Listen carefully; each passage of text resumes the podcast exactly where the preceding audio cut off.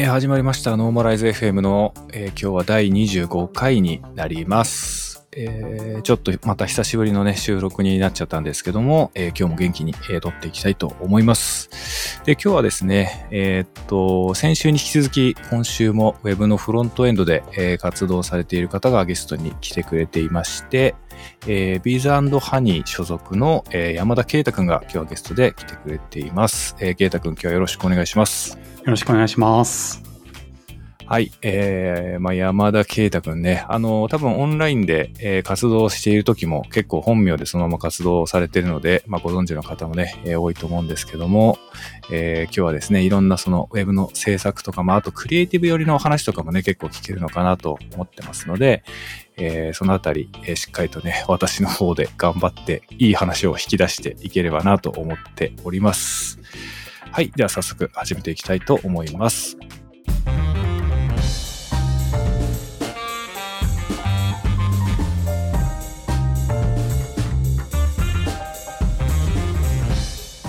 はい。じゃあ、ケイト君、ちょっと早速なんですけれども、えーまずはちょっと簡単に自己紹介をお願いしてもいいでしょうか？はい。えーっと、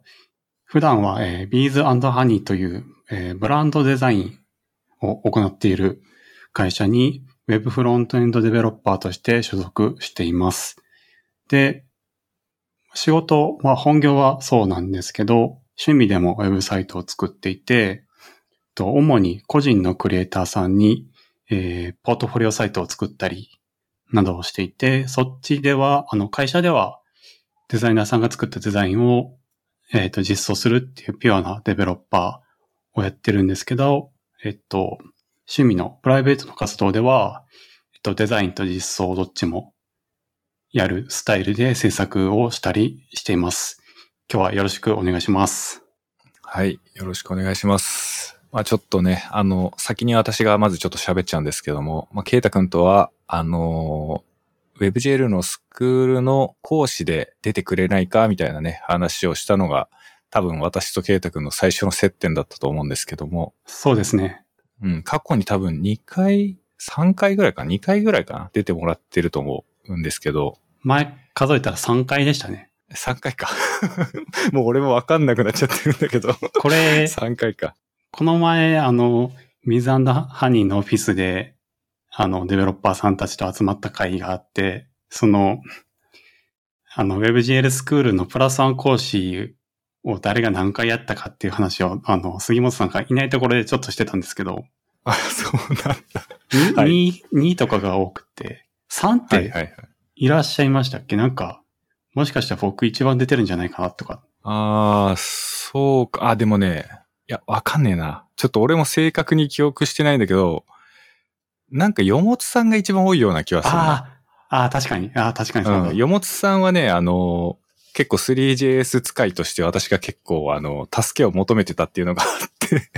最初の頃からよく出てくれてたから、回数で言ったらもしかしたらよもつさんが一番多いかもしんないな。そう、なんか、うん。その回数でデベロッパー格付けみたいな。誰が一番長男なんだって 誰が一番長男なんだ いう話を。チルドレンの長男。そう、してました。なるほどね。いや、それ、それちょっと面白いな。そ、なんでそれ俺のいるとこでやってくんないの？その話を。いや、なんかドクサさんが、あの、杉本さんが後で来るってなって、すごいね、あの、デザイナー陣が杉本さんに興味を持たれてて。ああ、なるほどね。そう、俺ちょっと、あの時、仕事の関係でちょっと途中で帰らなきゃいけなかったから、本当にちょっと短い時間しかいられなかったんだけど、まあそんな感じのことが行われていたんですね、実は。そうですね。だいだいぶ話しましたね、杉本さんのこと。なんか、なんで、なんか、その、行った時に、確かにちょっと、俺の扱いがなんか、ちょっとこれ 持ち上げすぎじゃないみたいな感じの空気があったんだよな。うん、だからなんか不思議だったんだけど。すごい気持ちいい。僕が杉本さんだったら、これちょっとすごい恥ずかしいだろうなとは思ってたんですけど、あの、まあ集まってるメンバーがね、全員杉本さんにほとんどゆかりのある人だったんで、話が盛り上がってしまって、うん。ちょ、ちょっと、あの、本心ではあるんですけど、確かにちょっと、あの、持ち上げまくってましたね。いやー、本当に、まあ、すごくあの、本当にみんなが明るくこう出迎えてくれたんで、それ自体はすごい嬉しかったんですけど、なんか、なんか妙に俺のことみんな持ち上げてくるなっていうのは あったよね。そういう、じゃあ、なんか仕込みが実はされていたんですね、あの時は。そうです。もしかしたら言い出しっぺ僕かもしれないですね。あの、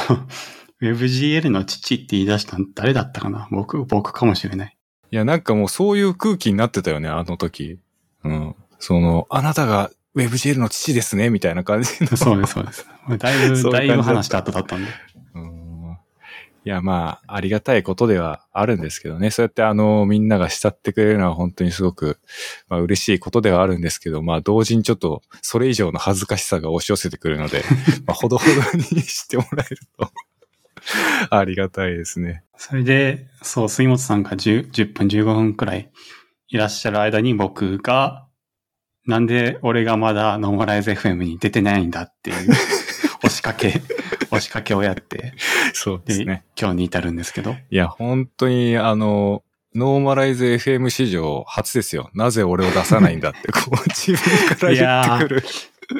パターン。ずうずうしいにも程がありますよね。いや、まあでもね、な、なんだろう、その、これちょっと言い訳になっちゃうんだけども、俺の方から、その声をかける人リストっていうのをまあ作っていて、まあ当然その中に君は入ってるんだけども、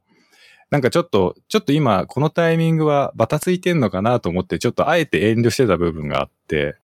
まあなのでその、あの会場でこう、俺に話しかけてきてくれた時のあの感じでもう、あ、これ多分出せって言ってくるなってのはすぐわかりました。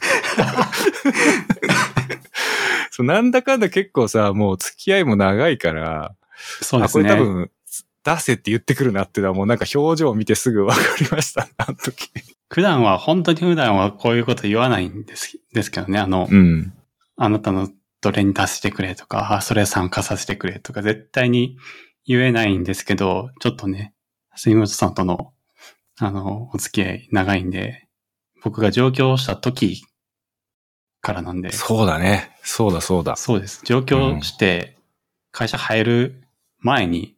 FGL スクール1回目、1回目って僕の1回目になってたんで、うんうんうん。もう5、6年の。こう前だよね。結構前だと思う。そうだ、あの時はまだ本当に、引っ越し、引っ越す前ぐらいに話をしていて、ちょうど引っ越しぐらいに出てもらった感じだったんだっけ？そうです、そうです。うん。そうだよね。と、会社、大学辞めてから1年後くらいに、あの、中途入社で会社に入ったんですけど、それが7月、7月から中途入社。で、WebGL スクールがその前の6月にやって、なんで上京してきて一人暮らし始めて、その月に最初にやったのが WebGL スクールの登壇っていう。うん、うん、うん、うん。まあ、それは確かにちょっと、もし君の立場だったらと考えると、なんか思い出深い感じになってそうだいな。やー、だいぶ、だいぶ思い出深いです。そうだよね。確かに。確かあの年はね、あの ICS の池田さんとかと同じタイミングだったかな確か。ああ、そう、そうでした、ね。それでみんなでなんか飯食いに行ったよね、最後。打ち上げみたいな感じでね。うん。懐かしいな結構前だよな、前ですね。結構前だよね。まあだから、その、結構まあ私とケイタ君は、まあ付き合いも長いし、えーっとまあそんななんか日々日々連絡取り合うほどではないんだけども、まあ結構何かあるとこうやって話したりね、することがあったりするんで、まあ私としてもね、その、ノーマライズ FM のゲストにはいずれとは思っていたんだけども、まあ今日はね、まああの、そういう押しかけエピソードとかもあったんだけども、あの、結果的に 出てもらうことができてね、あの、すごく今日は嬉しい気持ちで収録をね、迎えることができてますよ。私としても。ありがとうございます。はい。で、今日は、あの、ぜひ私の方から聞いてみたいなと思っていた話が、まあ、いくつかあったんで、ちょっと最初はその話をね、していきたいなと思ってるんですけども、はい。あの、多分、ケイタ君のことを、まあ、ツイッターとかでウォッチしてるね、方は、皆さん多分わかると思うんですけど、結構その、お仕事で会社でサイトを作るっていうのとは別に、あの、個人のね、クリエイターさんのポートフォリオを、デザインから起こして作ったりとかね、そういったことを結構されてると思うんですけども、私みたいな、こういう、なんかちょっと堅苦しい感じのね、プログラマーからすると、まあ、クリエイティブなこと自体ももちろんそうなんだけども、まあ、実装とデザインをね、両方やれるっていうのが、まあ、私なんかからするとすごく、本当にすごいなって尊敬する部分でもあったりするんですけど、なんかそのあたりの話をね、少し今日は聞きたいなと思ってたんですけど、まあ、まずそもそもその、クリエイターさんたちのウェブサイト、ポートフォリオを作りますよみたいなところって、どういったところがその期限になってるというか、自分の中でどういうモチベーションでああいう活動されているのかなっていうところからちょっと聞いてもいいですか？はい。そうですね。期限。そういえば、期限っていうものは、今まで真面目に考えたことがなかったんですけど、まあ、僕のすべての活動において言えるのが、とにかくやってみたいっていうのが大きくて、なんで最初は自分だけしか、自分のウェブサイトばっか作ってて、ばっかっていうか、自分のポートフォリオサイトとかを作ってたんですけど、あの、自分の中からは無限にコンテンツって出てこないじゃないですか。自分、あの、ウェブサイトを自分だけ作ろうと思っても、自分、自分に表現するものは何もないから、行き詰まるんですよね。ウェブサイト作る、作りたいってなっても、コンテンツがないってなっちゃうんで。で、それでまあ自然に、じゃあ他の人のためにウェブサイトを作ろうっていう選択肢が出てきて、そこから、これ、えっと、おそらく杉本さんには WebGL スクールとかでお話ししたことでもあるんですけど、あの、まず、自分の中で、あの、普段から画家さんとか絵師さんとか映像制作者さんとかを好きでフォローしていたので、その人たち、自分がもうすでに知っている好きな人たちのためにポートフォリオサイトを作れたらきっと楽しいだろう。と思って、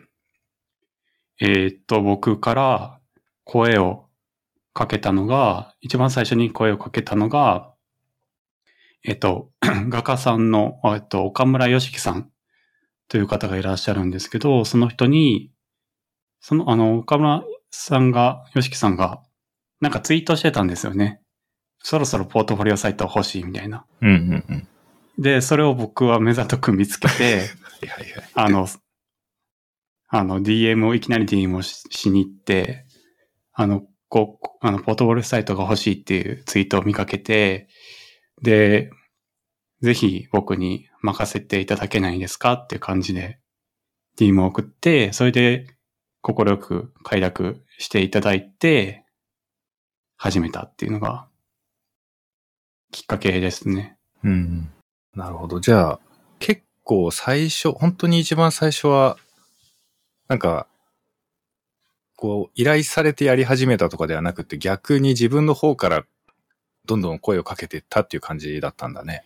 そうですね。うん。あの、一番、それが一番最初、なんか、ウェブサイトじゃない形で、あの、依頼があって作ったものとかあるんですけど、今、ウェブサイトっていう形で公開しているものに関しては、それが一番最初でしたね。それで、そう、あの、これも WebGL スクールのプラスワンではちょっと話したんですけど、じゃあなぜデザインもやったかっていうと、あの、仕事、本業ではデザイナーさんが作ったデザインを実装するっていう立場にいるんですけど、僕から声を、ヨシキさんに声をかけたので、デザインを他にアサインするとしては僕が探さないと、デザイナーさん探さないといけない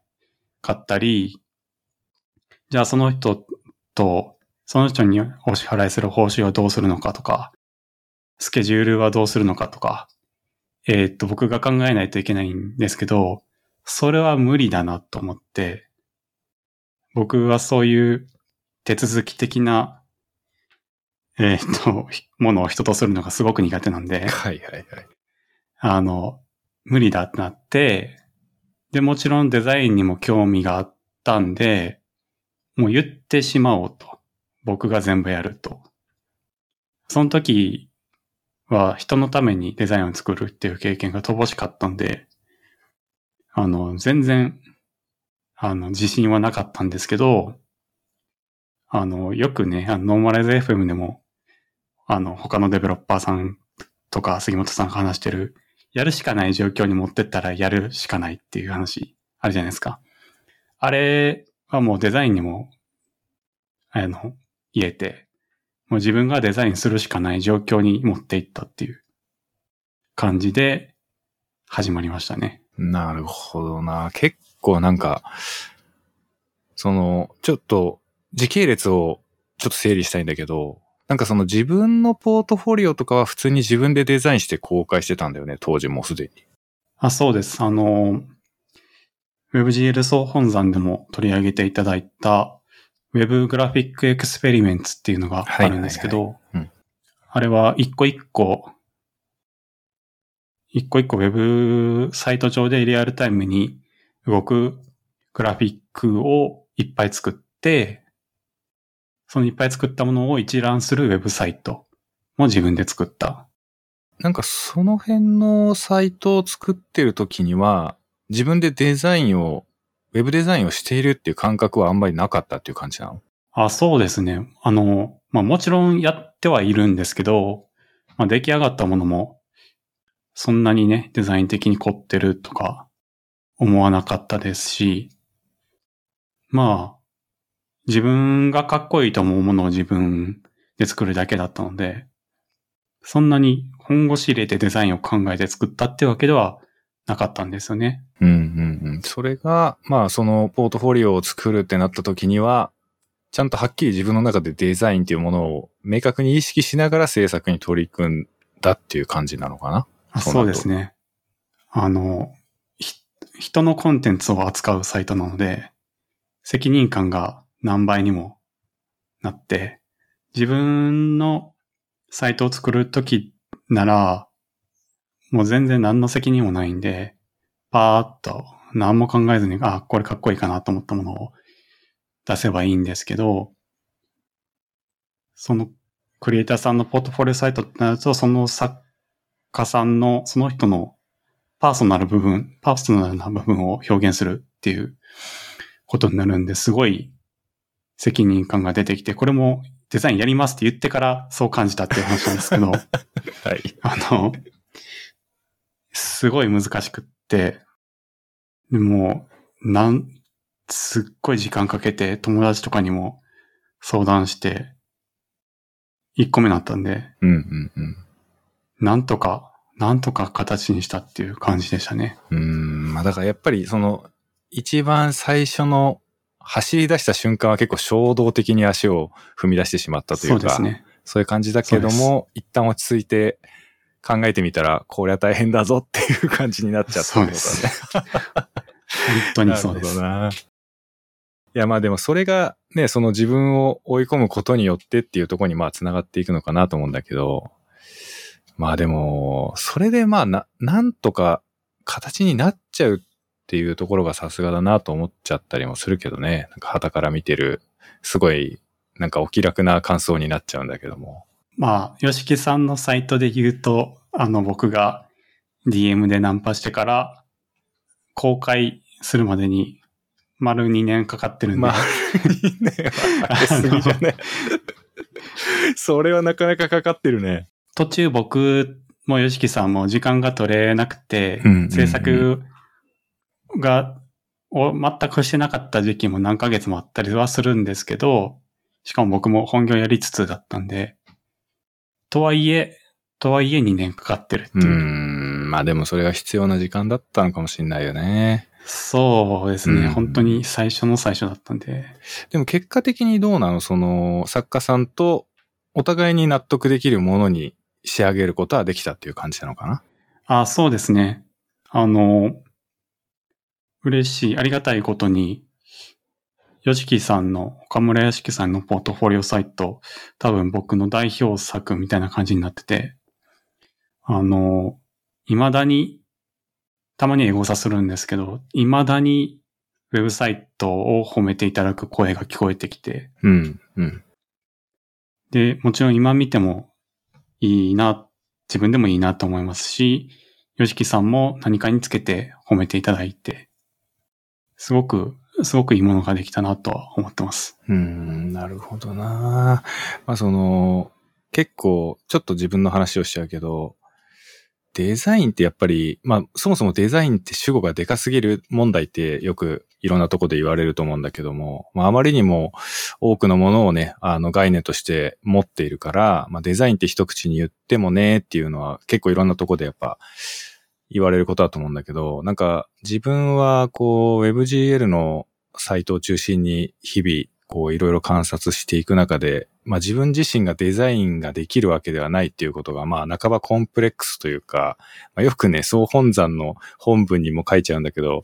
自分はデザインの素人だから、みたいなことをやっぱ言ってしまいがちなんだけど、ただ、なんだろうな、そのわかんないなりにデザインを理解しようとはする、努力はしているつもりで、まあちゃんとこう勉強したりみたいなことは現状できてないんだけども、まあとはいえこういう、あの、レイアウトになってるのはこういう理由なのかなとか、この余白が持つ意味っていうのはきっとこういうことなのかなみたいなことはなるべく考えるようには、まあしてるんだよね。で、その、まあ WebGL の制作全般に言えることかもしれないんだけどさ、その完成した物を見たときにすげえってなるのはまあ誰でもできることで、そのゼロからまず生み出す部分っていうところの難易度みたいなのを日々すごく感じることが多いんだよね。まあだからデザイナーさんたちって本当に尊敬してるし、そのまず、まず最初にないものを作り、生み出すっていう、そのプロセスに対する憧れというか、尊敬みたいなのはやっぱすごいあって、まあ、だから今のケイタ君のその2年かかっちゃいました。まあいろんな要因があっての2年なんだろうけど、ね、なんかそのプロセスも、まあ一筋縄ではいかないことがいろいろあったんだろうなっていうのはすごくなんか想像ができたというか、聞いててそうなんだろうなっていうのは普通になんか自然にそういうふうに思いましたね。うん。そうですね。よしきさんのサイトで言うと、何回かデザイン作り直しはあるんですけど、まず最初に僕が数ヶ月、声をかけて数ヶ月で作った、1、2ヶ月で作ったデザインがあったんですけど、それには一旦満足はしてたんですよね。うん。自分の中で。でも、よく見たら、このレイアウト、他のサイトでも、どこでも見れるレイアウトだなと思ったり、体験としてなんかめちゃくちゃ普通すぎるなと思ったりして、ん？な、あれやこれや考えてるうちに、あの、よしきさんの絵をオンラインで美術館のように見せられたら面白いんじゃないかっていうアイデアが浮かんで、そっからは、早、早、早早かったっていうと、あの、全然早くはないんですけど、デザインの、今、あの、実際公開されてるデザインのほとんどは結構すぐにできて、で、あとは粛々と手を動かす動かしていったっていう感じでしたね。うん、だやっぱりなんか、その、これ前に、誰だったっけな、遺跡さんだったかな、その、えっ、と、ノーマライズ FM で似たような話をしたことがあったんだけど、ただ、ちょっとその録音してないところで喋ったことかもしれないんで、ちょっと記憶が曖昧なんだけど、その、やっぱデザインって、なんかコンセプトだったり、ストーリーだったり、まずそれがありきというか、そうですね。うん、なんかこの形とか見え方を決めるための作業ではなくって、何を表現するかってことじゃん、まず、その最初にあるのが。そうですね。だから多分今のケイタ君の話も、その美術館みたいに見せられたらみたいなこう、ど、どういうふうにしたいかとか何を実現したいかっていうのが決まった瞬間からこうピースがパチパチ埋まっていくというか、うん、話が一気に進んでいったのかもしれないよね。うん。最近でも作ってて、本当にそれはよく感じてて、どうしても、なんか見た目、スタイリング、上辺のスタイリングから入ろうとしちゃうんですよね。でもそう、まあ最初は取っかかりはそれでもいいのかもしれないんですけど、それだと絶対に途中でつまずいてしまって、まず、このサイトで提供したいメインの体験は何なのかっていうのを定義しないと、あの、悩ん、永遠に悩んで答えが出ないっていうループにうん陥っちゃうんですよね。うんうんうん。スタイリングはなんかできたけど、結局このサイト、なんかすごい地に足がついてない感じがするというか、ふわふわしてて、納得感がないなっていうのは、それは体験が自分の中で固まってない時で、さい今、今も現在進行形で、えっと、何人かのポートフォリオサイトを作らせていただいてるんですけど、その時にも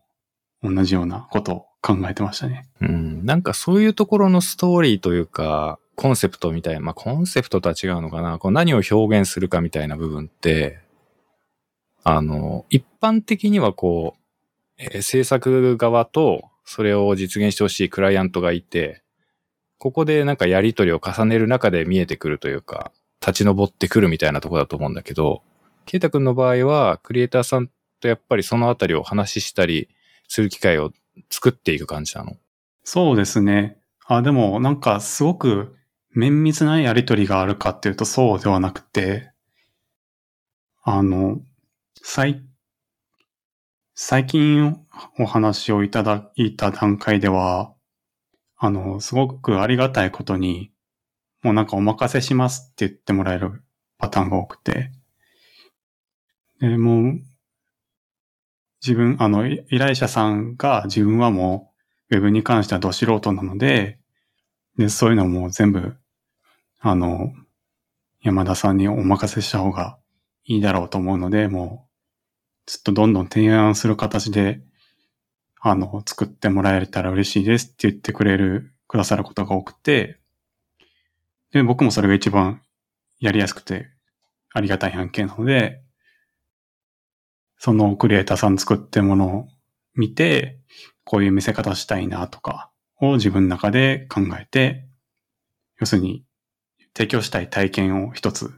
絞ることをやってからデザイン入って説明してみせて確認取っていくっていうプロセスでやってますね。うん、なるほどな。なんかその、俺がそういうことを自分でできないだろうなって思うから、なんか偉そうに言うつもりはないんだけど、結構なんかそういうことをやっていく過程で、あの、難しそうだなって今話を聞いていて感じたのが、その、多分山田啓太というブランドが出来上がりつつあると思うんだよね。その今のやりとり聞いてても、お任せします。あそうそうですね。お任せしますで話が進むってことは、多分や、ケイタ山田っていうブランドが、まあ少なくとも依頼してくる人たちの中にはできてると思うんだよね。だそうなってくると、うんその、なんだろうな、その WebGL スクールにおける俺と受講者の皆さんにも同じことが言えるかなって思うんだけど、その、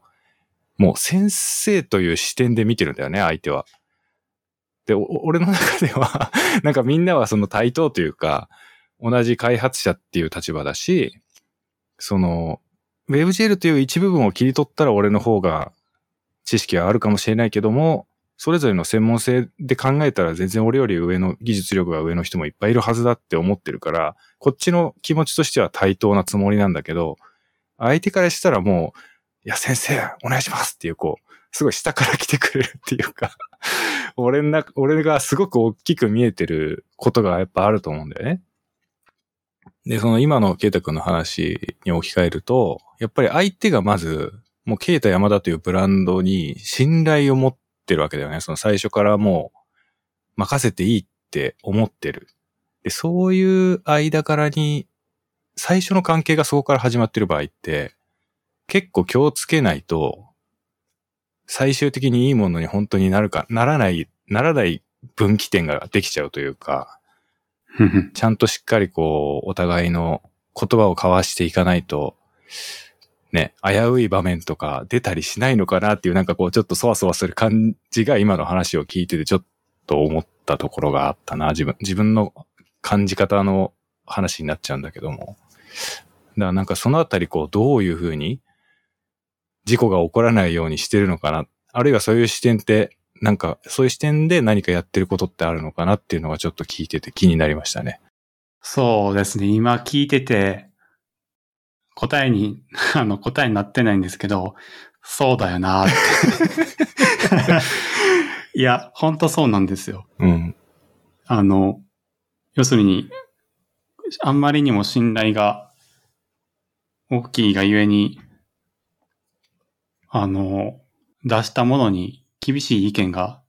あんまりは飛んでこない。そうそうそう。それって多分さ、一概にそれっていいことばかりではないじゃん。そう、そういう状態って。そうですねうんすねだから結構なんかその相手との関係づくり難しそうだなっていうふうに感じたというか、まあだから結構、まあ俺の話をしちゃうと、やっぱスクールって本当に上下関係が最初から前提になっちゃっているので、それをなるべく取っ払う努力はするんだよね。その例えば、スラックとかでなるべく話しかけてくださいねとかって言ったりとか、その、例えばサインコサインがちょっとわかん、恥ずかしいんですけどちょっとわかんないんですみたいな感じだったらもう、いや、それは全然あの問題ないですよ。じゃあ、まず、まずそこからやりましょうかってこう、言うようにしたりとかね。まあ、な、なるべくそのこっちが同じ目線で話すようにっていうのを気をつけたりとかするんだけども、まあそれでも やっぱりどうしてもね、上下関係っぽいものができてしまいがちだったりするんだけど、でもな、中には、あの、結構ガツガツ来てくれるというか、あの、も、もっとドライに、ドライな接し方をしてくれる人とかもいいるんだよね。で、まあ、どっちがいいとか悪いとかではなくって、やっぱいろんなケースがあることを想定してこっちが準備をしとかなきゃいけないというか、うん。なんかこう、何も考えずにふわっと運営してたら絶対事故るなっていうのが思ってることというかね、ちゃんといろんなケースに対応できるように、もう自分ができる想定は全てこう張り巡らしておくというか、まあそういうことを私自身は気にしてたりするんだけど、なんかね、今のそのケイタ君のクリエイターさんとのやりとりの部分は、本当になんか、すげえ難しい橋を渡ってんなっていう感じが、話を聞いててちょっと感じました。そううんですね。ただ、まあ今考えてって思ったのが、今のところなんかす事故っぽい事故は起きてないんですけど、うんうん。あの、もともと、あの、制作、ポートフォリオサイトとか制作が始まる段階で全く知らない人と、に声かけるとか、あの、ご依頼いただくってことはあんまりなくって、あの、今までずーっと僕がツイッターでフォローをしてたり、相互フォローだったクリエイターさんと制作をするってことが多くって、僕もあの、すごい生意生意気っていうか上から目線なことを言うと、好き、好きな作品し、好きなクリエイターさんにしか自分の力を使えないんですよ。うん。わかるわかる。なんか、すごくいいものを作ってても僕がその人の作品好きじゃないと、あの、エネルギーが湧いてこないんで、あの、気持ち、モチベーション的な意味で、全然いい、いいかもしれんけど、別に好きじゃないなっていう人のあれは作れないんですよね。なんで、だからこそ、あの、ずっとフォローした人の作品を、あの、サイトを作るっていうのは必然なんですけど、要するに、まあ、ある程度お互い知ってる状態でプロジェクトを開始することが多くて、ある程度僕がその人のこと好きなのも伝わってるし、依頼者さん、クレーターさんが僕のことを普段の作品を見て、えっと、好きでいてくれてることもある程度伝わってて、そうっていう前提の関係がある状態でスタートするので、今のところうまくいってるのかな。あとはまあちょっと年も近かったりするので、同い年とか2、3離れてるとかくらいなんで、まあすごく丁寧にはやるんですけど、そんなにお堅い感じでは今のところやってない。っていうのが、まあ今のところ失敗してない理由かなとは思いますね。いや、多分、それか結果的にめちゃくちゃ大事なことが、その、たまたまなのかもしれないけど、その、自分が好きなものにしか情熱注げませんっていうのが、多分すごくいい意味で作用してるような気がするけどな。うんうん、そうですね。本当に、本当にそうだと思います。いや、本当だって、これ本当になんか具体的に自分のクライアントの誰かをイメージして喋るんじゃないけども、私も結構そういうとこあるっていうか、まあそもそも WebGL しかやんないっていうのがまあめっちゃわがままじゃん。自分、自分でそういう風に言ってる。俺、俺の場合ね。俺の場合はもう WebGL しかやりませんってもう言ってるから、もうその時点で、まあかなりわがままなんだよね。で、その上でお客さんに対しても、いや、その感じだったら別に俺じゃなくてもできると思うんで、とかって言ったりすることもある。その他の Web のフロントエンドを専門としているところとかで、普通にできますよ。俺とかわざわざ引っ張り出してこなくても、多分予算的にももっと低い予算でできるとこはあったりすると思うんで、とかって言っちゃうことがあるんだけど、まあでもそれが結果的にあの、最初にふるいにかかってるんだよね、多分。俺の場合もね。まあだからなんとなく言ってることは わかる気がするな。それが誠実な態度でもあるとは絶対思ってるんで。うん、そうだね。いや、まあ特にクリエイターさんのサイトとかってなったら本当にお互い好きじゃないと多分できないよね、おそらくだけど。できないですね。うん、それは思うわ。た例えばなんか、ケイタ君の過去にやったそのサイトの中で、まあ総本山で記事にしたのも何個もあるけども、その、多分これ、ケイタ山田だなって、パッと見で割とわかるっていうか、なんかその、ぽいなっていう感じなんだよね、いつも。だから多分そういう空気みたいな、まあ作り手の味付けのなんかこう傾向なのか、何なのかわかんないんだけど、やっぱお互いにそういうところを、クリエイターさんとケイタ君の間でそういうところを通じ合ってるから、まあこういう純度になるんだろうなっていうのは、まあ見てる、サイトの成果物を見ててもそういうふうに感じることは結構あるよね、やっぱり。うん。本当にありがたいことに、今まで細かくここはこうしてくれっていうような要望をもらったことがあんまりなくって、もちろん最初にどういう、そのサイトでどういう情報を載せたいのかっていう部分は合意を取る、取ってるんですけど、細かいスタイリングとか機能的な面で、いや、これは微妙とか、っていうのは全然なくって、もっとなんかやってくれていいですよとか。僕は割と人のクリエイターさんのポートフォリオサイトの時って演出とか遠慮するんですよ。うん。その作品が命、作品が、作品を見せるってことが、あの、ぜ絶対的な体験、提供しなきゃいけない体験なので、あの、それこそ WebGL で画像をうねらしたりとかは、まずやらないんですけど、そう、ちょっと控えめでいると、もうなんか、もうどんどんやってくれていいですよみたいなことを言ってもらえることが多くて、まああなたがそう言うならやっちゃうけど、みたいな。で、やったりもするっていう。うん。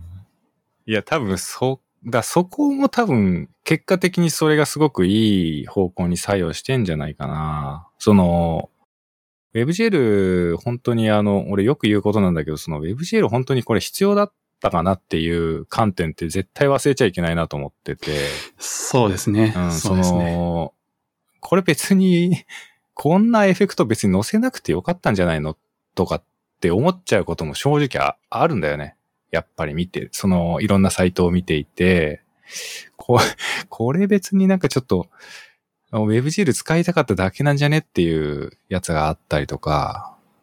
ね、そのなんかし思想だったりデザインだったりっていうところと、もうかけ離れたただのエフェクトを載せただけになってるとかね。なんかそういうのってすごすごくなんか残念な気持ちになっちゃうというか、いや、それはまあ、その制作した人をなんか貶めたいとか、下に見たいっていうことじゃないんだけど、それが気づけなくなっちゃわないようにしないとなとは思うんだよね、自分自身が。うんうん。うん、なんかこれ違うなっていうことが感じ取れない自分になっちゃわないように気をつけないとなってこう、反面教師的な、勝手にね、勝手に自分の中で反面教師的な理解をすることがあるんだけども。うん、だから多分そのまずは作品をなるべく作品自体をっていう考え方をすごく俺は正しいと思うけどな。まあその クリエイターさん側がね、やってくれって言うんであればじゃあグリッチちょっとかけようかなとか、まあ全然そういうのはいいと思うんだけど、うん。結果的にだから本当さっきから聞いてて思うけど、ちゃんと抑えるべきとこは抑えてるから、おそらく事故になってないっていうことなのかなっていうふうには、なんか感じるかもね。うん。あの、なんていうか、今パッと出てきた表現なんですけど、部をわきまえてるというか、なるほあの、所詮デザイナーなんですよ。あの、一時創作者じゃないんですよね、デザイナーは。うん、うん、うん。絵師さんとか、あの、絵、絵絵描きさんは、一時創作者さんで、自分の中からにあるものを表現して、絵としてアウトプットができるんですけど、デザイナーはデザインするコンテンツがないと何もできないっていう立場なので、まず僕にポートフォリオサイトをお願いしてくれてるだけで本当ありがとうございますというか、僕は僕でお金じゃなくてクリエイターであることに必死なんですよね。何かを作り続けることにすごい必死なんですけど、それにはコンテンツがいるんですよね。なんで依頼してくれてる段階で本当ありがたくって、作れるなら本当言うとお金いらなくて。なんで、その人の、えー作品を優先順位の一番上に置いて、で、僕のやりたいとか、僕が WebGL でやなんかやりたいとか、本当に最後に置いといて、で、スポット一部一部で効果的なのであれば使うっていうのをずっと考えてるので、そうそう、そういう意味で、部をわきまえてるので、まあ納得、最終的な成果物にも納得してもらえてるのかなとは、うん。今思いましたね。なるほどね。なるほどね。なんかその今の話にちょっと聞いてて思ったんだけど、ちょ、ちょっとその、もしかしたらあんまり普段考えてやってるわけじゃないのかもしれないんだけど、なんかその、クリエイター、あの、例えばデザイン、ウェブデザイン、あの、デザインっていう主語はでかすぎるので、一旦ウェブデザインっていう、絞った話をするとして、そのウはい。ェブデザインを、い、わゆるそのなりわいとしているというか、メインのお仕事にしている人たちの中に、自分は表現者だって思ってる人っているような気がするし、その、今のケイタ君が言ってた、まあデザイナーっていうのはコンテンツがまずないと仕事ができない。っっていうのは、まあその通りなんだろうなとは思うんだけど、そのウェブデザイナーの中には、自分自身が表現者として何かをデザインしているっていう人もいるんじゃないかなとか思ったりもするんだけど、なんかそれ、その違いって一体どこから出てくる？その例えば、そのデザインを学問として捉えたときに、みたいな話はあると思うのね、絶対。その、ウェブデザインだけに限らず、どんなデザインにもあると思うんだけど、そのデザインの中にも表現としてのデザインっていうのもまああるのかなって素人的には思っちゃったりするんだけど、ケイタ君自身は自分自身がデザインで何かを表現しているとは思ってないっていう感じなの？いや、これは、あの、普段僕はそれはすごく考えてて、実は。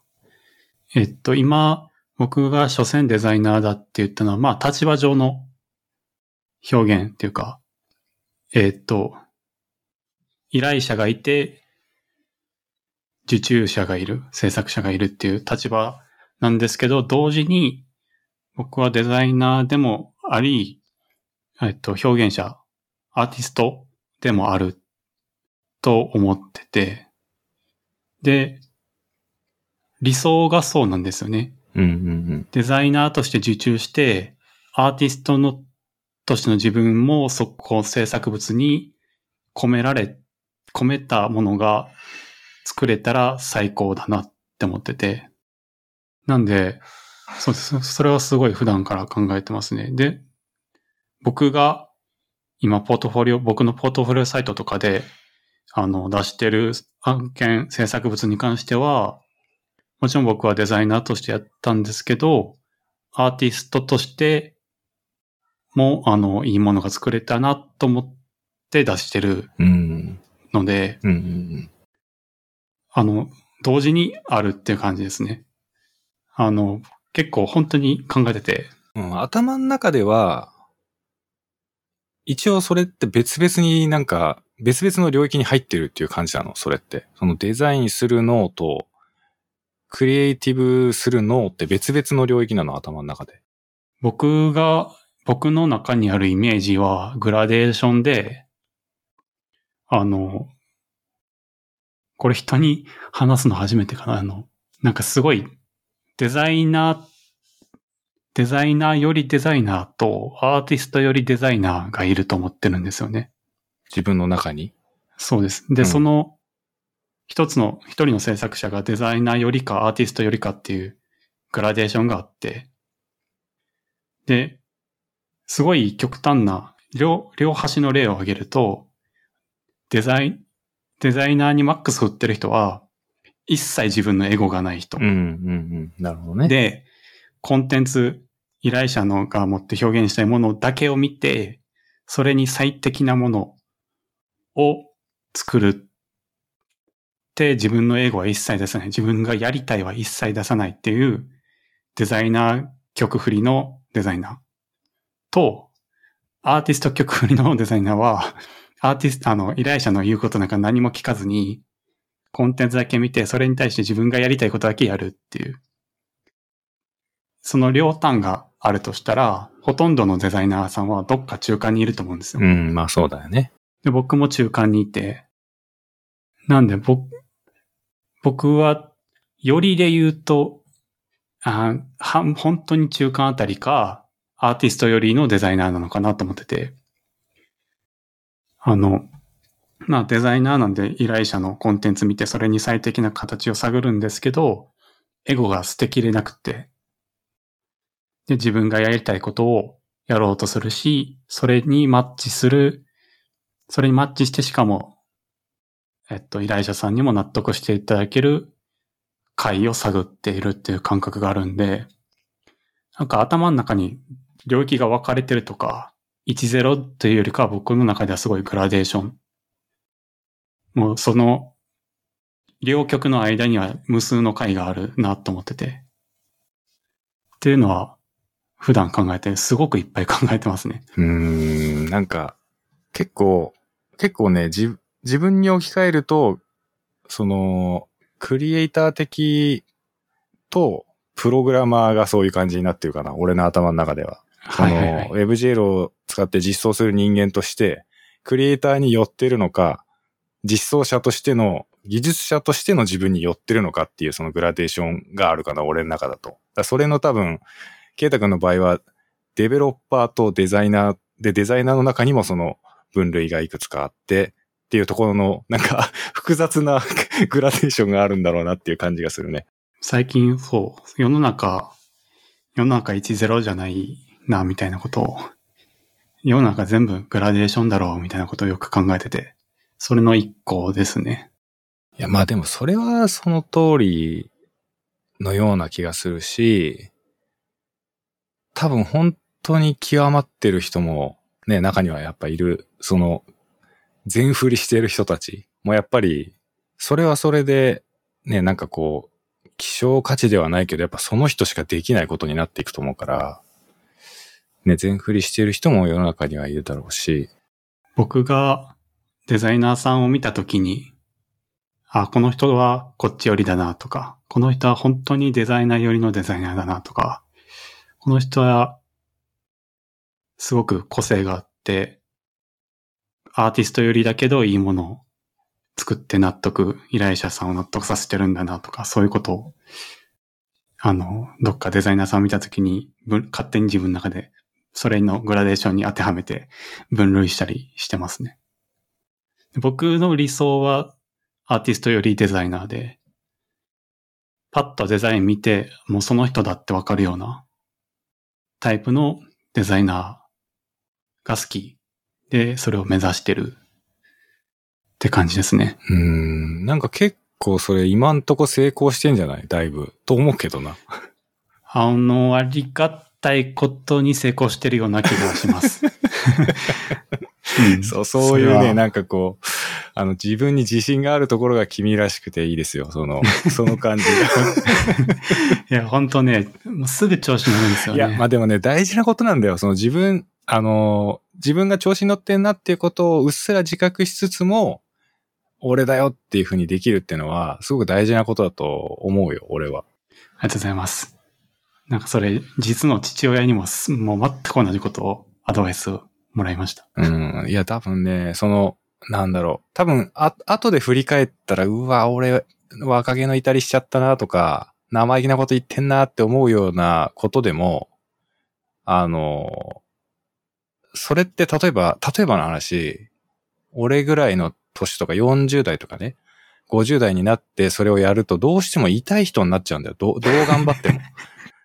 うん。その、ある程度やっぱ年を重ねてしまうと、その社会的な置かれてる状況も違うし、立場も違うし、言っていいこと悪いことが変わってくる、どうしても。それはしょうがないことだと思うんだよね。だから、あ、こいつ、ちょっと生意気なこと言ってんな、みたいなことって、あの、生意気だなって思えるような年齢の時しか言えないのよ、そういうことって。うん。だから本当に俺は大事だと思うよ。その、あの別にケイタ君に限らず、本当に今ツイッターとか見てると若い才能のね、持った人たちがたくさんいて、で、その謙虚な人もいれば、ね、あの、俺だよってもう主張が激しい人もいて、本当にそれはいろんな人がいるんだけども、結局なんかこう、主張したいけど遠慮しちゃうとか、そういう人の方が絶対にもったいないっていうふうにやっぱり感じるし、もっと主張ししていいんだぞ。それは別になんか怖がる必要ないんだよってどうしても思っちゃうことがやっぱ多いよね。俺なんかから見てると。だからなんか、また言ってんぞみたいな感じの人の方が、お、こいつまたやってんぞっていう人の方が、結果的にね、トータルで見たときに、その、やっぱ若い若いって言える時間って短いから、すごく。うん。だからもう本当に今の自分が出せる、ね、自由に、自由に自分が自然に出てくるものっていうのはもうどんどん出していく方が、絶対いいんじゃないかなって思うよね。うん。だから、すごくケイタ君が見てると、お、やってんなって感じだから。いや、やってんぞって感じだから、俺はすごく好きだけどな。今年今年でも28なんですけど、いつまでこれ、この感じややっていいんだろうなって。いや、なんかね、あの、俺今40、今年で41位くらいだったと思うんだけど、そのぐらいの世代から見てる、そのぐらいまで行った人間から見てると、全然まだ30代とかはいけると思うよ。普通に。そうですか。うん。ちょっと乗れるうちに。いや、ほんとそうだよ。だって4、さすがに40ぐらいになってくるとちょっと言うこと考えないとなって思ったりするけど、だって俺なんてプログラマーになったのがもう30代とかだから、言うたら君のぐらいの年の時ってまだプログラミングもしていないぐらいの感じだったから、全然いけると思うよ。30代前半ぐらいとかまでは。多分30後半で注意、しておきます。そうだね。40ぐらいになってきたらちょっと、ちょっとさすがにいつまでもお前生きってんじゃねえぞっていう感じになっちゃうかもしれないけど、やっぱ痛い人になってっちゃうんだよな。なんかその、生きっていけないわけじゃないんだけど、そういうことをや、やり続けらんなくなってくんだよね。なんか、こう自分の情熱の燃え方も変わってくるんだよ。なんか、これ言葉で説明するの難しいんだけど、うん。例えば、あの、俺が初めてプログラミングにのめり込んだ時って、もう、ずーっとそのことばっかり考えてたし、もう四六時中なんか寝る時も朝起きてから仕事、他の仕事例えば肉体労働とかしてる時も帰ったら、あ、あそこはああいう風にして、こういう計算すればこういう結果になるからみたいなことをずーっと考えてた。もうのめり込んでんだよね、すごい情熱を持って。うんでも今ってそういうう。風になることあんまりなくなってきてるもんね、やっぱり。その当時と比べると、良くも悪くも俯瞰して見てんだよね、物事全体を。だからこう、ちょっとつ猛進な状態になかなかなりにくいというか、うん。なんか漫画とかもそうなんだよな。漫画、アニメとかそういうエンタメも、なんか例えば音楽とかさ、もうずーっと同じ、同じファンになった、あのアーティストの曲をずっと24時間でも聴いてられるっていうあの感覚はもう今起こらないもんね、そういう感覚が。だからそういうなんか、こう、いわゆるエモい、エモい、この、この感覚もやばい、ずっと浸っていたいみたいなそのエネルギーって、賞味期限があるっていうか、そういう状態に入れる世代って限定されてるからすごく。だから、なんかそういう風になるうちは、全力でなっといた方がいいと思うんだよね。で、自然とそれができなくなってっちゃうから、だんだん。うん。で、それはそれとして、ちゃんと受け入れて、物事の見え方の違いとかも自分の中でしっかり消化して、大人になっていく人が多分、年を重ねても評価され続ける人たちであって、そ、そこであのなんか燃え続けてる人はなんか、ね、やっぱどうしても痛い感じになっててっちゃうし、そうですね。うん、いつまでそれややるつもりですかっていうふうに見えちゃうからどうしても。うん、いつまでそ、それやり続けんのっていうふうになってきちゃうからね、だんだん。うん。いや、だから本当にあの、これ、もしかしたらね、10代とか20代前半の人とかいっぱい聞いてるかもしれないけど、あの、やりたいことやれって俺は思うよ、本当に。う んうん。だから、ケイタ君とかをスクールの講師に呼んだ時とかもそうだけど、もうどんどん出てきてほしいんですよ、こう。主張したい人たちには。だから結構俺はなんか勉強会の登壇でしてくれませんかとかって声かける時も、こうなんかくすぶってそうな人を見ると声かけたくなっちゃう感じがあるね。うん。もう主張してこいよっていう気持ちになる。いや、でも本当に、僕が社会人になって、人前で話す経験、あんまりないんですけど、それ全部、ほとんど WebGL スクールで、そのおかげで、今も、今別に何か登壇してくれっていう話があるわけじゃないんですけど、来たら即答で OK できる自信みたいなのは、WebGL スクールで鍛えてもらいましたね。そうですか。まあ、それはじゃあ、いや、嬉しいですよ。そういうふうに言ってもらえると。いや、なかなかないじゃないですか、人前で話す経験って。うん、なかなかないよね。一回2、300人の前で喋った、喋らせていただいたんですけど、あれ、ド緊張したんですけど、あれがあったからこそ、別に何何によっても変わらんやって、最近では思えるようになってて、うん、うん、うん。すごいやりがたかったっすね。あれは、なんだっけな、なんか GLSL のイベントだったかな。単発のイベントでしたね。うん。あれは本当に人数すごかったからね。えぐかったっすね。うん。あれはすごかったよね。あれはちょっと想像以上に人が集まってしまって。いやー、なんか、懐かしいな、それも。結構あれも前だもんな。もう2、3年前、3、4年ぐらい前かな。ああいうのまたやってくださいよ。結構喋りたくて、喋りたい、あの、んゲージが溜まってるんですよ。うん。いや、なんかそうなんだろうなっていうのは、あの、ノーマライズ FM 出たいっていう話も、ちょっといろいろ喋りたいことがあったんだろうなとは思ったけどね。うん。うん。まあわかるよ。俺も結構だから、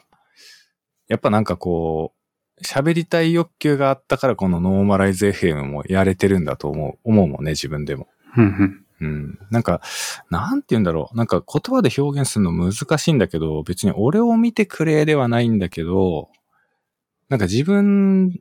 の思いとかを言葉にしないとなんかモヤモヤしちゃう感覚ってあるよね。そうですね、うん本当にそうですね。なんか別にコミュ障までいかないけど、こう自分をコミュニケーション上手とも別に思ってないんだけど、なんか誰に対して言うでもないんだけど、なんかこう言葉にしたいっていう感覚は なんかあったりするよな。で相手がいないと無限にツイートで消化しちゃうので、そうだね。またそれも痛いやつになってっちゃうからね。そう、そうなんですよね。気をつけないとね。気をつけないといけないです。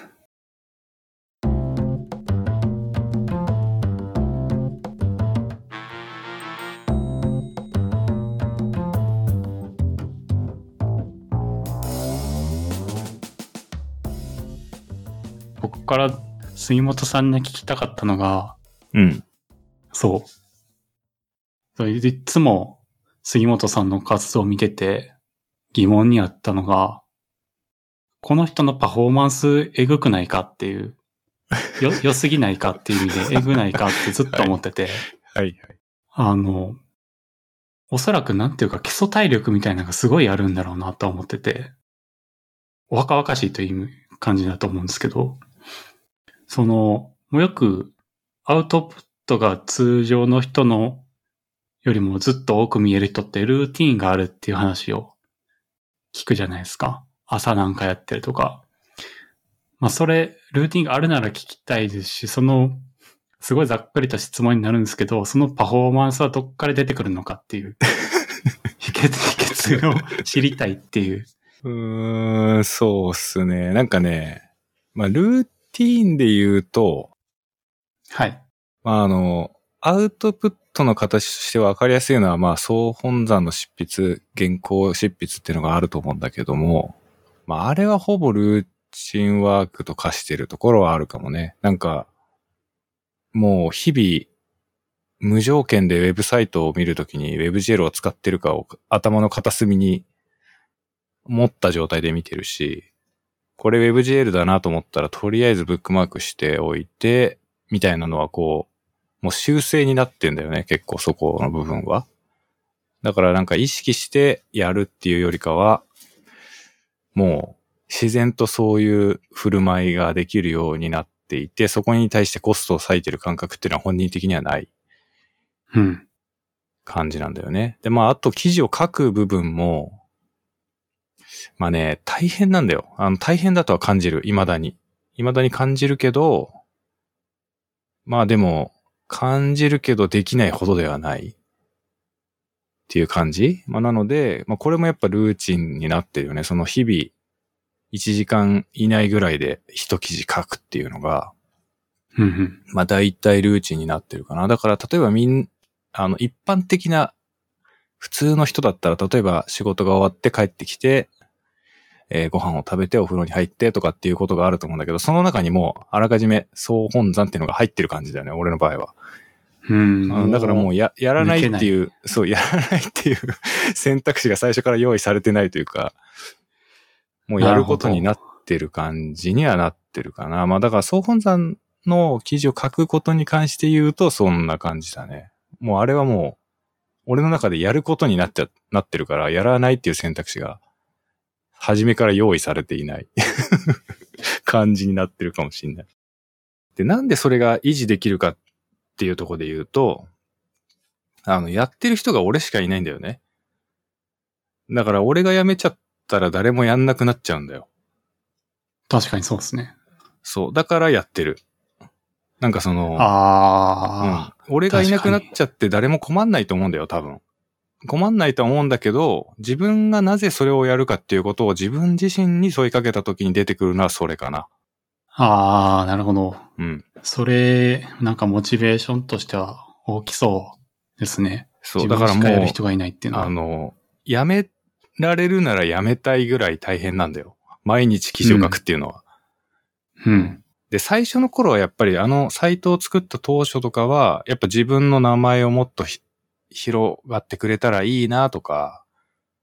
そういうなんか打算的な部分みたいな目的は最初はあったんだよね。本当に作った当時とかは。で、それこそもう7、8年前とかだから本当にこう、なんて言うんだろう。WebGL の人みたいなことをまだ全然言われてなかった頃からそういうのをやってたので、まあ最初の頃は普通に自分自身のこの、まあ、ポートフォリオ的な感じだよね。自分がどういう人間かっていうのを表現する手段の一つとしてあれを作り、作り、そして記事を書きっていうことをやってきたんだけど、もう最近は別になんて言うんだろう。もう売名したい気持ちとかはもう1ミリもないわけよ、別に。うん。ただ、なんか、代わりのものがないじゃん。あれをなんか、もう、うぞうむぞうのブログがたくさんあってみんなが WebGL の話してんだったら別に俺が言う必要ないと思うんだけど、そんな世界想像できないですね。ないじゃん、そんなの。ないですね。で、俺が辞めちゃったら、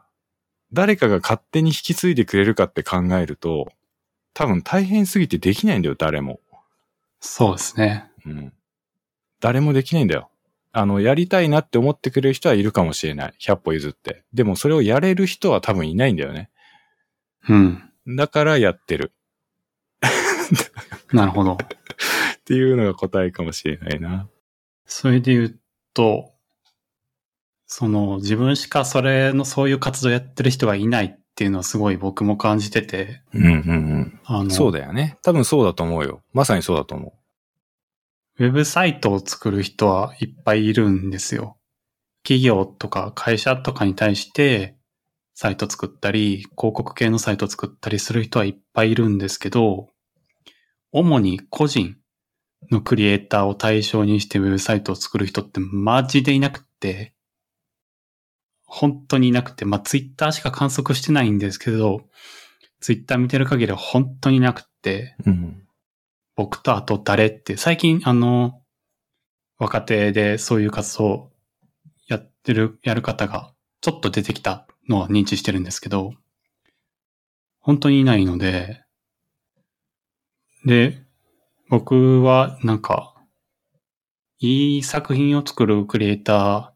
ーにはいいウェブサイトを持っていてほしいっていうすごい原始的な欲求があって、すごいね、あの、特定の誰かを非難したくはない、するつもりはないんですけど、めちゃくちゃ作品すごくいいのに、ウェブサイトの、あの、見た目が、著しくひどいっていうのを見かけると、本当にやるせない気持ちになって、はい。ああの、名前、名前言えないですけど、W から始まって X で終わるサービスとか、え ーっと、あの、そういう、そういうのでポートフォリオサイト作っちゃうと本当にひどいものができちゃうので、んそうだね。あの、もっと増えてほしいなとは思うんですよ。そういう作り手が。うん。いいクリエイターに対してクリエイトするウェブ制作者が。もっと増えてほしいんですけど、本当に今は全然僕以外見当たらなくて、僕がの視野が本当に狭いっていう可能性もあるんですけど、それはまあ事実あると思うんですけど、少ないことは確かに少ないはずで。なんで僕もそこの部分では一緒ですね。まあ全然人がいないし、僕が辞めたら誰がやるのっていうのがちょっとあります。だいぶあります。いや、それは結構大事なことなんじゃないかな。まあだから、なんかその、まあ、まあ自分のことをすごく大きく言うつもりはないんだけども、うん。なんていうかこう、やっぱり、例えば文化だったりとか、まあ、何でもそうだと思うんだけど、最初にやり始める人っていうのが必ずいるじゃん、絶対どんなことにも。そうですね。うん。で、その人がもし諦めちゃったら歴史には多分残らないというか、うん。存在しなかったことになっちゃうと思うんだよね。まあ、だから、自分のことを言うつもりはないけども、やっぱり始めたからには何かを残したいというか、ちゃんと意味のある、自分にとって少なくとも意味のあったことにしたいなとは思うし、まあだからこそ今は続けて、いろいろなことを続けてる。例えば WebGL スクールもそうなんだよな。なんか他にいっぱいあるんだったら別に無理にやんなくてもいいんだけど、現実問題として、まあ WebGL だけを扱ってるスクールっていうのは多分あんまなくって、まあ Web のフロントエンドの一部としてね、教えてるスクールさんとかはあるのかもしれないんだけど、まあ、自分がそこにいろんなクオリティとかそういう意味も含めて、まあ自分がやんなきゃいけないかなと思うから、まあ、未だに やってるんだけど、なんかそういう感覚って、その、ね、おこがましいとか、思ったらまあ思えちゃうというかさ、別にあんたがやんなくたって誰かがやりますよって言われれば、まあそうなのかもなって一瞬思ったりもするんだけど、まあでも、なんかそこは自分でやっぱり自分を奮い立たせるじゃないんだけど、思って、信念を持ってやるぞっていう気持ちにならないと多分いけなくって、そうですね。うん。多分いや、WebGL スクール誰もやらないっすよ。杉本さんがやらないと。絶対やらないっすよ。誰か代わりにやってくれみたいなのはあったりするんだけど、いや、だ、なんかさ、WebGL スクール俺、ほん、本当に今正直な話をするんだけど、うん。もう、2、3年で続けられなくなるかなって思ってたの本当に最初の頃から。なんか WebGL 自体が、すぐ見向きもされないものになっちゃう可能性も当時あったし、なんていうか自分で触った感じ難しすぎるから、そんな流行らないだろうなっていうのはもう最初から分かってたし、あの、本当にこんな感じで何年もずっと続くとは思ってなかったんだよね、正直。うん。だから、今年は、だからなんか税理士さんとかと話すときに、いや、今年はこんぐらいの売り上げ立ってますけど、来年は多分半分ぐらいになりますよとかって毎年言ってるからね。毎年言ってて、あの、こもう今年はもうこんだけ人集まりましたけど、もう来年は多分半分ぐらいになりますから、みたいな感じのことを毎年言ってて、でも現実問題としては人数どんどん増えてってんだよね。なんか。いや、そうだと思います。なんていうか、劇的にとは言わないまでも、確かに、ウェブ、ウェブで演出を作ること自体求められてますし、それに対して WebGL っていうのが重要な技術だっていうのが、どんどんどんどん年々増してってると思うんで、しばらく、しばらく続けてもらわないといけないですね、多し分。ばらく続けなきゃダメか。あのなるほど最低5、6年は、あと5、6年は。もっともっと先があると思うんですけど。そうだね。まあ、ありがたいことではあるんだけども、ね、なんか、だからスクールもそうだし、まあ、総本山もそうだし、なんか WebGL に関することは本当になんか、自分がもし、最初っからいなかったとしたらさ、誰かが代わりに同じようなことをしてたかもしれないんだけど、やってないです。いや、今ここに至って やっては。今ここに至ってはもう俺しかいない状態になっちゃってるからさ、なんかもう、やめるにやめられないというか、別にいやいややってるわけではないんだけども、やっぱ自分しかいないなっ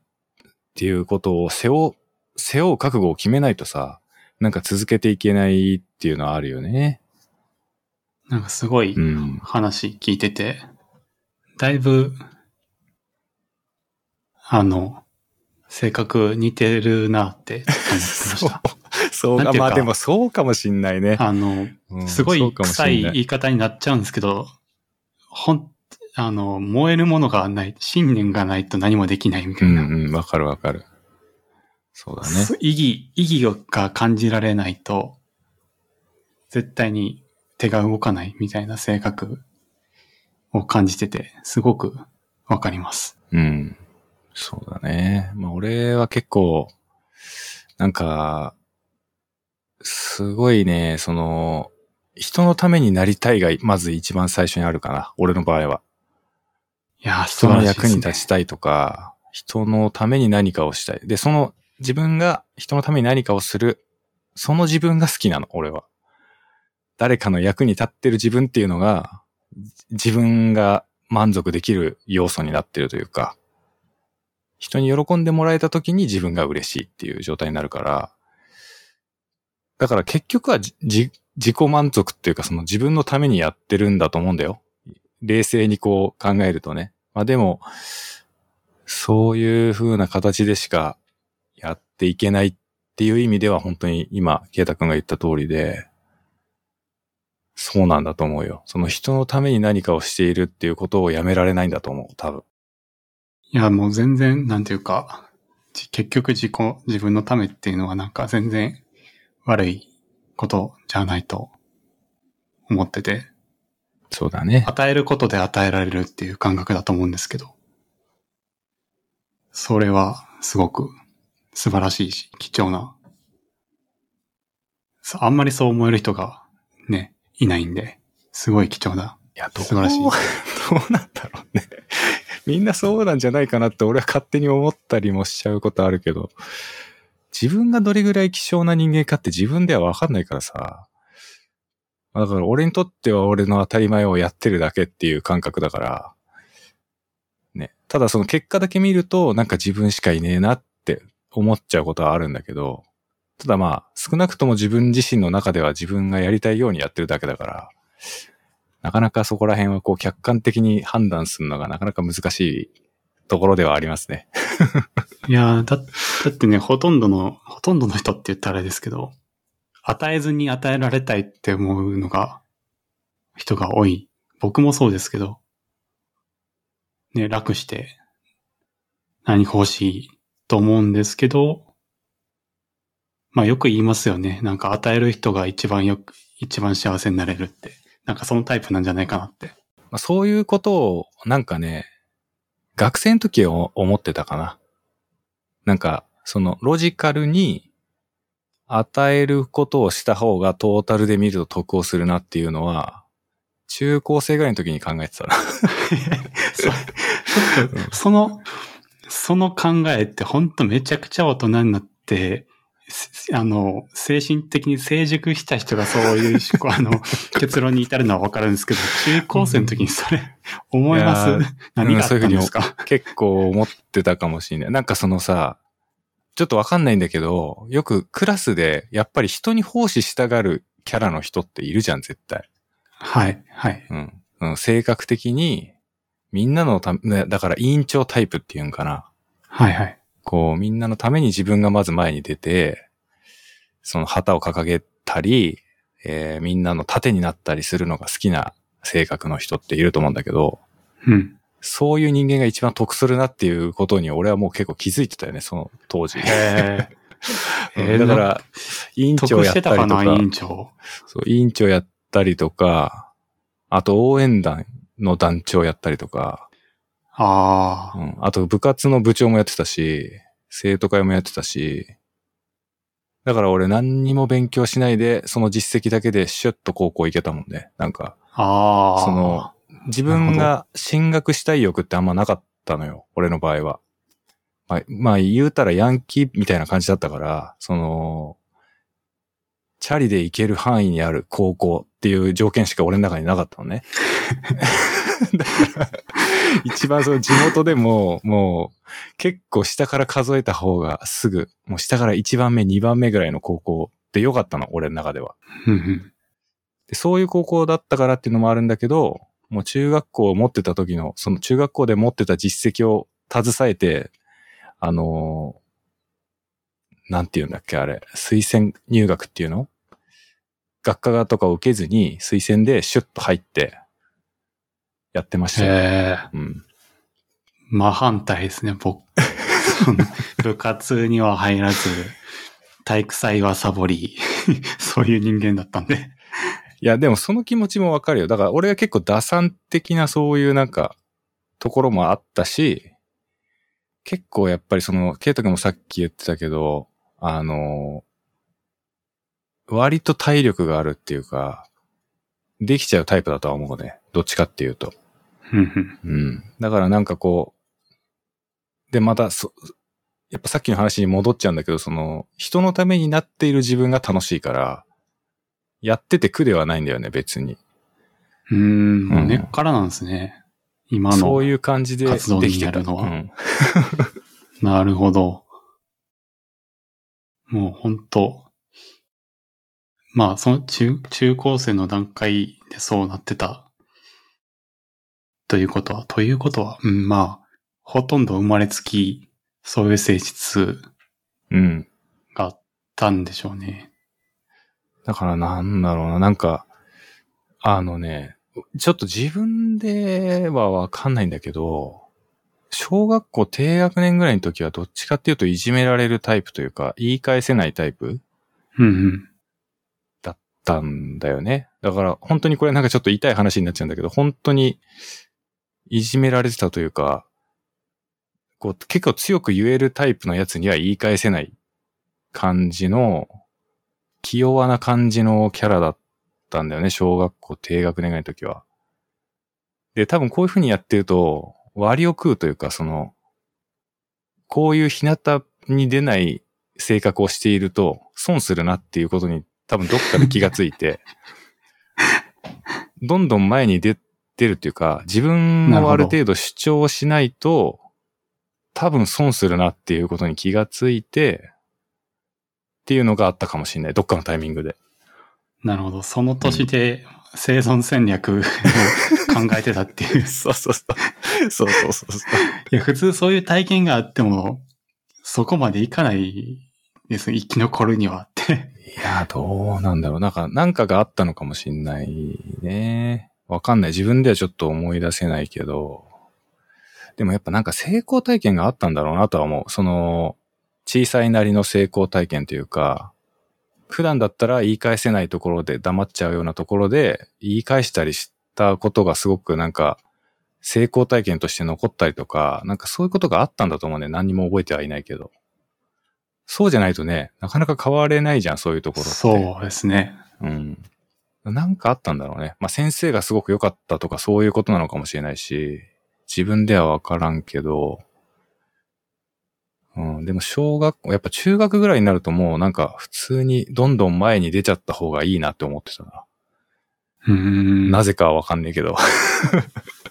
そういうふうに思ってたね、当時も。僕もし、僕と杉本さんが同学年だったら、めちゃくちゃ嫌いやってたかもしれないです。そうだね。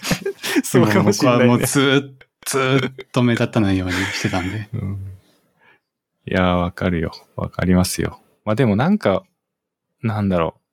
う。悪、あの、いわいいわゆるジャイアン的なキャラにはなれなかった。やっぱりその、人を傷つけることがすごく怖いから、なんか、俺に従えみたいな感じにはできないんだよね。うん。だからやっぱ、委員長的な感じになる。その、うん。みんなでやっていこうぜっていう感じにすることはできるんだけど、なんかこう、俺の言うことを聞けみたいな感じにはなかなかやっぱりできなかったかな。うん。だからこう、なんかクラスの中で、ちょっとこいつはぶられてるなみたいなやつのことをほっとけないんだよね。委員長気質だから。うん。だから相手は望んでないのかもしんないんだけども、声かけたくなっちゃうんうん。う。うん。だからそういうの嫌な人は 多分、話しかけんじゃねえって なるかもしんないね。めっちゃ喧嘩してたかもしれないですね。うん。ほほっとけやっつって。そう、ほっとけやってなる。まあ今だったらもう大人になってるからその感覚もわかるし、あれなんだけど、うん、そういう感じな子供だったな、俺は。なるほど、なんか、今されてることのバックグラウンドが見えたような気がして。うん、まあでもね、やっぱり、やっぱり、とはいえやっぱ自分に自信を持ちすぎてたというか、あの、本当にいろんな悪さをしたよ。若い時に。まあだからその、その反動が今来てるっていうのもあるね。その、うん中学、中学高校って言うたらさ、まあ所詮小僧だから、まあはっちゃけるっつっても、いわゆるちょ、ちょっとグレてるぐらいの感じなんだけど、やっぱり二十歳以降に何かやらかすっていうのはさ、まあそこそこ社会的責任が伴ってくるじゃん。いろんなことがさ。うん。で、そういう中で、そういうはっちゃけることをやり続けたことにより、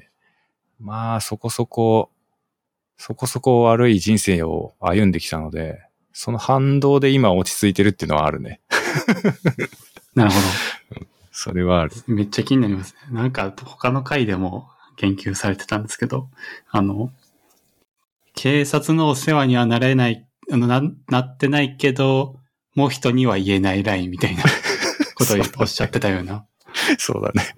それ前回かな？前回かもしれない。ああ、そうですね。うん。警ギリギリ警察のお世話にはなってないですって言ったようなもう人様気がするけど。には言えない。うん。いや、本当にそうよ。こんな電波に乗せられるような話ではない。本当に。もう多分みんなが思い描くクズ。それがそのまま俺のイメージにぴったり当てはまると思います。そうなんうんクズ。うん。よくこう映画とかでさ、どうしようもない男出てくんじゃん。クズ野郎が。ああいう感じ。うん。全然想像つかないですね、本当にああいう感。じ。この男さっさと別れりゃいいのに、こういうやつがいるから世の中が良くならねえんだよっていう。そういうやつ。そういう感じのやつ。うん、えー、まあ、全然想像つかないですね、今の杉本さんからは。いや、まあ本当に、だから、もともと人を傷つけられない性格なのに、生きがって人を傷つけながら無理やり進んできてしまって、その反動が今めちゃくちゃ来ていて、もうより人を傷つけられなくなってる状態だよね、今は。うん。うん。どこまでももう他人に奉仕しながら生きていこうって決めている感じだよね。なるほど。このスクールとか総本山とかのエネルギーはそこら辺から来てる部分もる部分もありそうですね。うん、そう、だからやっぱ罪滅ぼしじゃないんだけど、まあ、やっぱ誰かの役に立ってないとそわそわしちゃう、本当に。うー。うんん。自分の存在意義がわかんなくなっちゃう。よく総本山に取り上げて、これもこの前うちのオフィスに、水ハニのオフィスに集まった時に杉本さんがいない時に、あの、デベロッパー陣で話してたんですけど、あの、総本山に記事が取り、制作物が取り上げられたメンバーが多かったので、まあ、総本山の話になって、杉本さんの言語化能力えげつなくすごいよねって話をしてて、はい。あの、あの、杉本さんよく、僕は、自分はデザインがわからないから、ちゃんと表現できてるかわからないっていう、そん、謙遜されるんですけど、杉本さん、あの、言語化能力とか、そのデザインへの理解力ってずば抜けてて、そうなのかな。あのい、や、わかんないけマジです。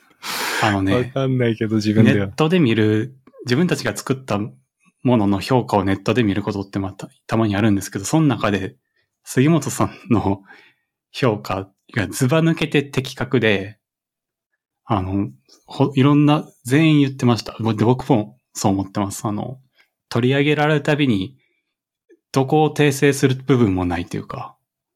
ま、マジで、はい、はい、そう思ってましたっていう。はい、そういう、その意図でやってましたっていう感じになるんで、ほんとすごいですよ。なんでね、あんまりね、あの、こういうこと言うもんじゃないかもしれないけど、そんな謙遜しなくて大丈夫ですよ。そう。あの、あの、すごい、すごい理解されてるんで。いやー、まあみんなそういうふうに言ってくれるんですよ。ありがたいことにね。だから本当に。そう、そうなのかもなとは思ってるけどね。自信持っては言えない、やっぱり自分では。うん。まあうん自信、それは結構難しいかもしれないですけど、本当本当にすごいです。なんかね、たまにね、うんだ名前あげないですけどね、名前ってか思い出せないですけど、なんかノートとかに、すぐ人の悪口言っちゃうんですけど、ノートとかに僕が作ったサイトの、あの、デザインレビューみたいなの書いてる人がいるんですよ。もう死ぬほどちんぷんかんぷんなことを書いてる人がいて、お前、お前は何を見てその評価で、おしょ、ほんまに俺のサイト見たんか？みたいな評価がたまにね、あの、見、見かけるんですけど、それ、それらに関しても、杉本さんの評価はもう、うん、まさに、まさに俺はそう思ってやってたんだっていうのが、よ、本当にね、あの、よく言われると思うんですけど、隣で見てたんですかって言いたくなるくらい、本当にそうで、すごいなって毎回思うんですよね。まあ、それは何なんだろうね。まあ、すもしかしたら、その、俺が持ってる特殊なスキルなのかもしれないけど、でも、なんかすごい考えるよ。だから、あの、特に国内の制作者とか、スタジオとか、クリエイターさんたちが作ったウェブサイトの記事を書くときは、いつもの倍ぐらいの時間かかる。僕も勝手な想像ですけど、そういう天性の才があったというよりかはもう数と、数をこなしたのと、あとすごく時間をかけてよく、あの、見てもらってるんだろうなっていう印象ですね。とにかくもう、毎日もう何、何千記事ですか？今2200ぐらいまで来てるかな。もうそれだけやったらすごい、アウトプット、人のデザインを言語化することにすごい訓練がされてる状態だと思うので、いや、す毎回すごい的確で、やべえなって。まあ、これはね、多分他であんまり言ったことはないんだけど、あの、まあ、そういう能力がなぜ身についてるかで言うと、結構まあ、小さい頃から作文とか別に嫌いじゃなかったとか、まあそういう話はあるんだけども、あのね、一時俺小説家を真面目に目指し、目指そうかなって思った時があるのね。へえ、初耳ですね。で、なんなら今でも、余生は小説家として生きていきたいのよ。どっちかっていうと素敵じゃないですか。うん。開発者としての旬が自分の中で過ぎたなってなっちゃったら、多分残されるのって小説だなと思ってるへえ。んだよ、実は。うん。だからちゃんと小説を書くために、文法だったり、日本語だったりをちゃんと勉強した瞬間が一定期間あるのね。うーん。で、何かっていうと、こう、物事に対して、それをじゃあ小説に書くとしたらどう文章に直すかなっていうのを反射的に考えるところがある、あるんですよ。多分それがその言語化能力の正体だと思います、多分。なるほど。初めて、うん。初めて聞きましたね。で、結構ね、その、匿名の小説投稿サイトとかに上げたりもしてたから、当時は。へえ。だから、なんか、ちょっとした、そうだな。なんか、原稿用紙とかで言ったら4、50枚ぐらいの、まあ、いわゆる短編みたいなやつとかは、書こうと思えば書ける。その面白いかどうかは別として、うん作品として一つにまとめようと思えばまとめられるようなことをやってた時期があったんだよね。うん。だから、まあ、それだけじゃないとは思うんだけども、それが生きてる部分もあると思う、多分。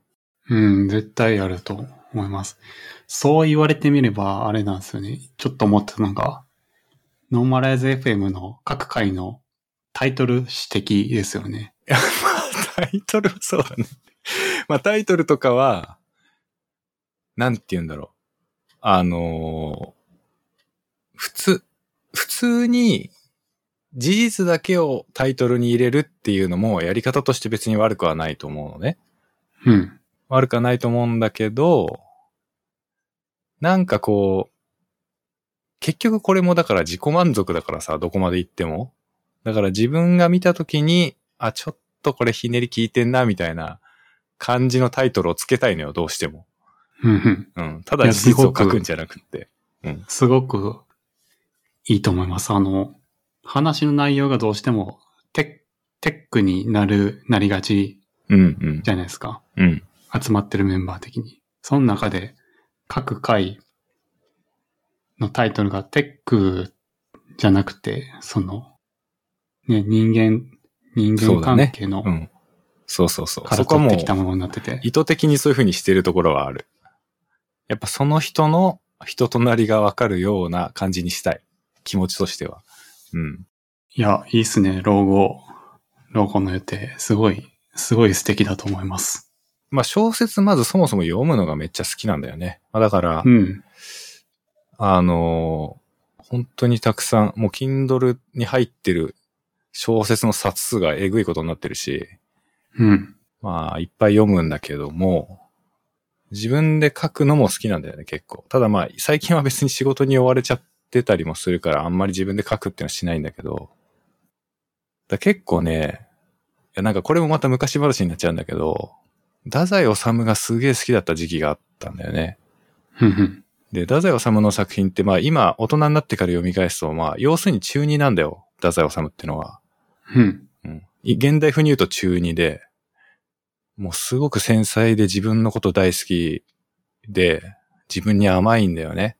太宰治っていうのは。で、当時のその中高生ぐらいの俺のメンタルがまあまさにそんな感じだったから、すごくその太宰に対するシンパシーが強く働いていた時期があって、で結構太宰治のその作風だったり書き方だったり、扱ってるテーマだったり、そういうのがね、まあめちゃくちゃ気持ちよかったんだよね。まあだから真似して書いたりとか。してたら、みたいなところがやっぱ今、今、今のその小説の原体験的なところとしてあるうん感じだね。うん。なるほど。だから、単純になんか、得意なんだと思うよ。その、文章化するとか言語化するってことが得意なんだとは思うんだけど、まあ、好きでもあるんだよね。だからまあ、スキルが自然と伸びてったんじゃないかなとは思うけどね。うん。あんだけ長文書くのしんどいですもんね、本当は。本来は。まあ多分、だから本当に、人に頼めない。あの、大変だから。で、多分できないだろうなって思っちゃう。その、人を見下す意味ではないんだけど、自分と同じものを要求されたら絶対みんな困るなって思うから、人に頼めない。うん。うん。なんかすごい、総本山の記事一個に、その、杉本さんのバックグラウンドが実はいっぱい書かれてたみたいな話で、すごいいい話ですよね。そうだね。あの、もちろん WebGL が好きじゃないと書けないし、うん。人のためになりたいっていう思いと、えっと、小説家に憧れていたというか、やってた時期もあるしっていう、パーツが揃わないと、そうだね。うん。あれやらないじゃないですか。できないじゃないですか。それはその通りだと思う。いい話ですね。話。いいすごくいい話。なるほどそうですね。いや、あんまりこの話はしたことない。その小説の話は本当にあんまり人に話したことない。オフラインでもあんま話したことないんだけど、うん。まあ、好きだね。あいつかやりたいなって、それ、その、だからそのためにめっちゃ頑張ってるっていうのも大げさじゃなくてあるぐらいあるね。ああ、うん。今のうちに全部稼ぎ切っちゃえばさ、別に一銭も稼げない、その、しがない小説書きやってられるじゃん。うん。うん。いや、ほんとそうですね。だからめっちゃ頑張って今稼いでるっていうのも、あるぐらい結構隠れた夢として小説家の夢っていうのがあるね。結局そっちの方がいいもん作れるんですよね。あの、そうかお金稼がないとって思った技術って楽しくないんで、うん。いいもの作れないんですよね。杉本さんも、あの、最初プログラミング勉強し始めたいきさつを他の回で、あの、お話しされてたと思うんですけど、その時時点では別にプログラミングができなくても生きていけたじゃないですか。うんそうだね。楽しくてやってたうんできなくてもよかったっていうものだったと思うんで、今実際はプログラミングで食べていけるようになってて、それが多分いいですよね。一番。そうだね。やる必要がないものをやって、で、それができる一定のレベルに達してそれで食べていけるならそっち移って、で、また、その、その、今ある技術で安定してお金を食べ、あ、お金じゃない、ご飯食べながら、別のスキルをちまちま好きままに伸ばすっていう、いい、いいループというか、いや、本当におっしゃる通り。いつか小説家になって、山の、山のなんか山小屋かなんかで 静かに暮らしたいわ。めっちゃめっちゃいいですね。